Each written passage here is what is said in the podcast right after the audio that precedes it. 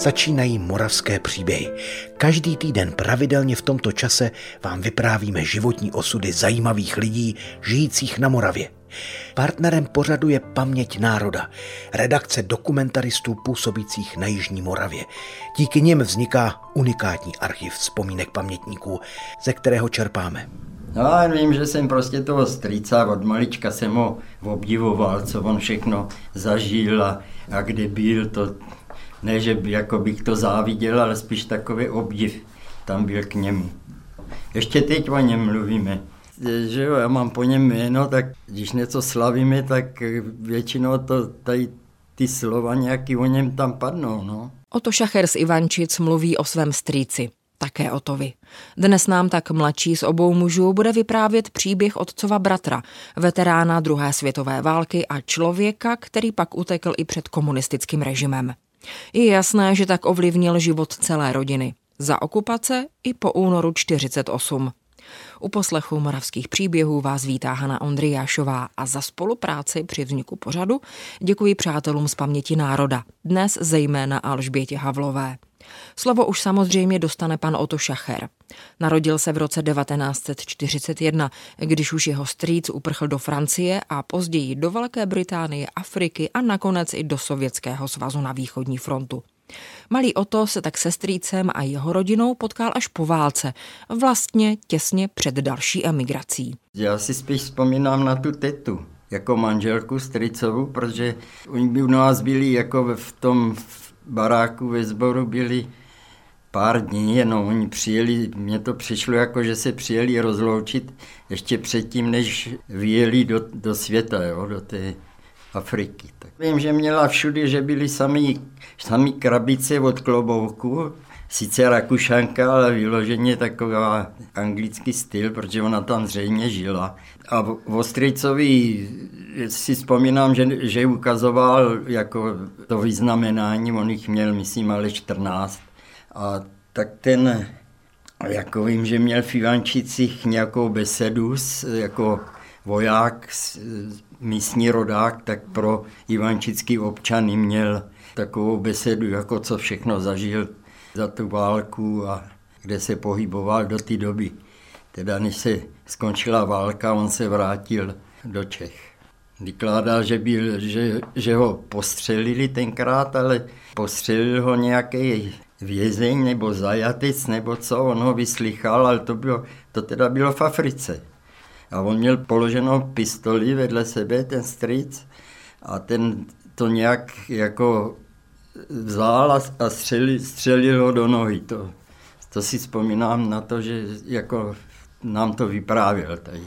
Ale určitě o tom bude zmínka v knihách, který potom s panem Edvardem Cenkem potom sepsal ten cenek podle jeho vyprávění toho Oty, tak eh, vlastně vyšly dvě knižky.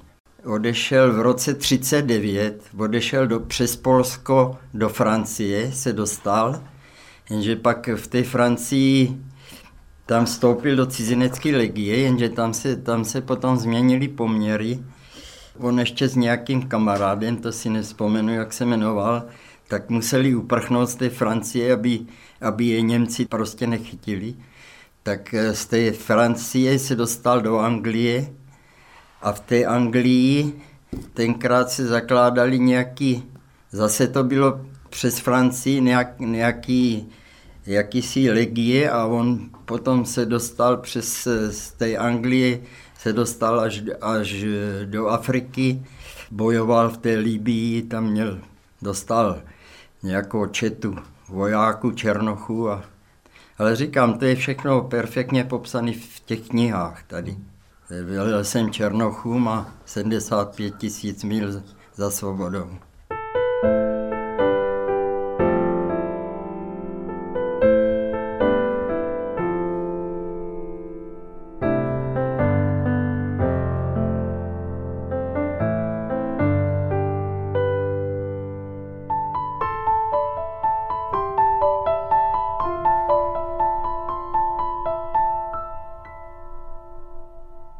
Tak eh, stric byl teda v té cizině a Němci, Němci prostě se nějak dozvěděli, že, byl důstojník a že odešel, emigroval nebo emigroval, utekl, tak eh, zavřeli, zavřeli do koncentráku jeho matku, toho mého strice, a mého otce zavřeli taky, protože byl nejstarší jako sourozenec jeho. Otec byl v Kounicových kolejích v Brně a babička byla ve Svatobořicích. No, měl, měl štěstí, protože byl stolař a pracoval tam pro někoho, pro nějakého zřejmě Němce, tam vyráběl nějaký nábytek. Vím, že teda vyprávěl o tom ty zážitky, že to bylo hodně drsný, že třeba vyhnali eh, do mrazu je vyhnali bez, bez jako košile ven, bosí tam chodili. No vrátil se a doopravdy měl podlomený zdraví. Babička ta, ta prostě o tom vůbec nemluvila, tady o tom koncentráku, ale vím, že prostě taky onemocněla, měla tu běru, kterou jsem hodně dostal jako děcko. Vím, že mě vláčeli pořád po nějakých vyšetřeních a lili do mě ryby tuka. Takový, ale babička nějak se z toho dostala z té nemoci a teď vám přesně neřeknu, kdy ona zemřela, po čase, no. Je to už teda hodně dlouho, že jo. Léta po válce ale nebyla obdobím pro zotavování se z válečných strastí. Jednu totalitu vystřídala druhá. Strýc Oto i s manželkou a dětmi tedy odešel znovu do ciziny. Pro zbytek rodiny přišly další útrapy doma v Československu. Dílem právě kvůli příbuznému v zahraničí, dílem kvůli rodinné stolařské dílně. Přišlo to znárodňování a takže dílna už nebyla otcová, už bylo z toho družstvo, i když otec tam chvíli ještě pracoval, jako dělal dokonce tam, myslím, mistra ve své vlastní dílně, ale už, už to patřilo vlastně někomu jinému.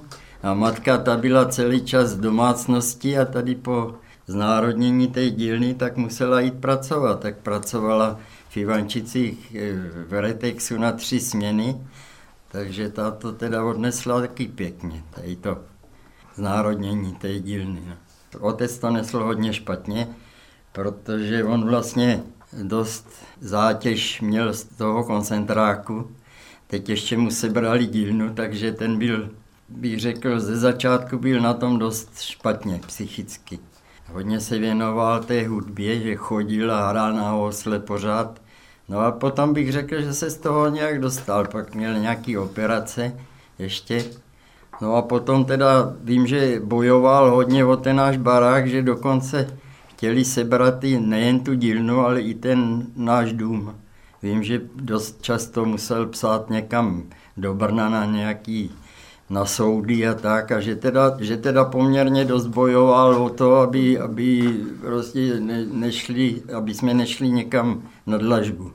Ještě to byl následek toho, že ten strejda utek a tata, otec, že byl živnostník, že? Tak oni ty živnostníky prostě likvidovali, bolševici tenkrát. Se snažili jim to co nejvíc nepříjemnit. No. Někdo řekl živnostník, jenže ti živnostníci dělali i v sobotu.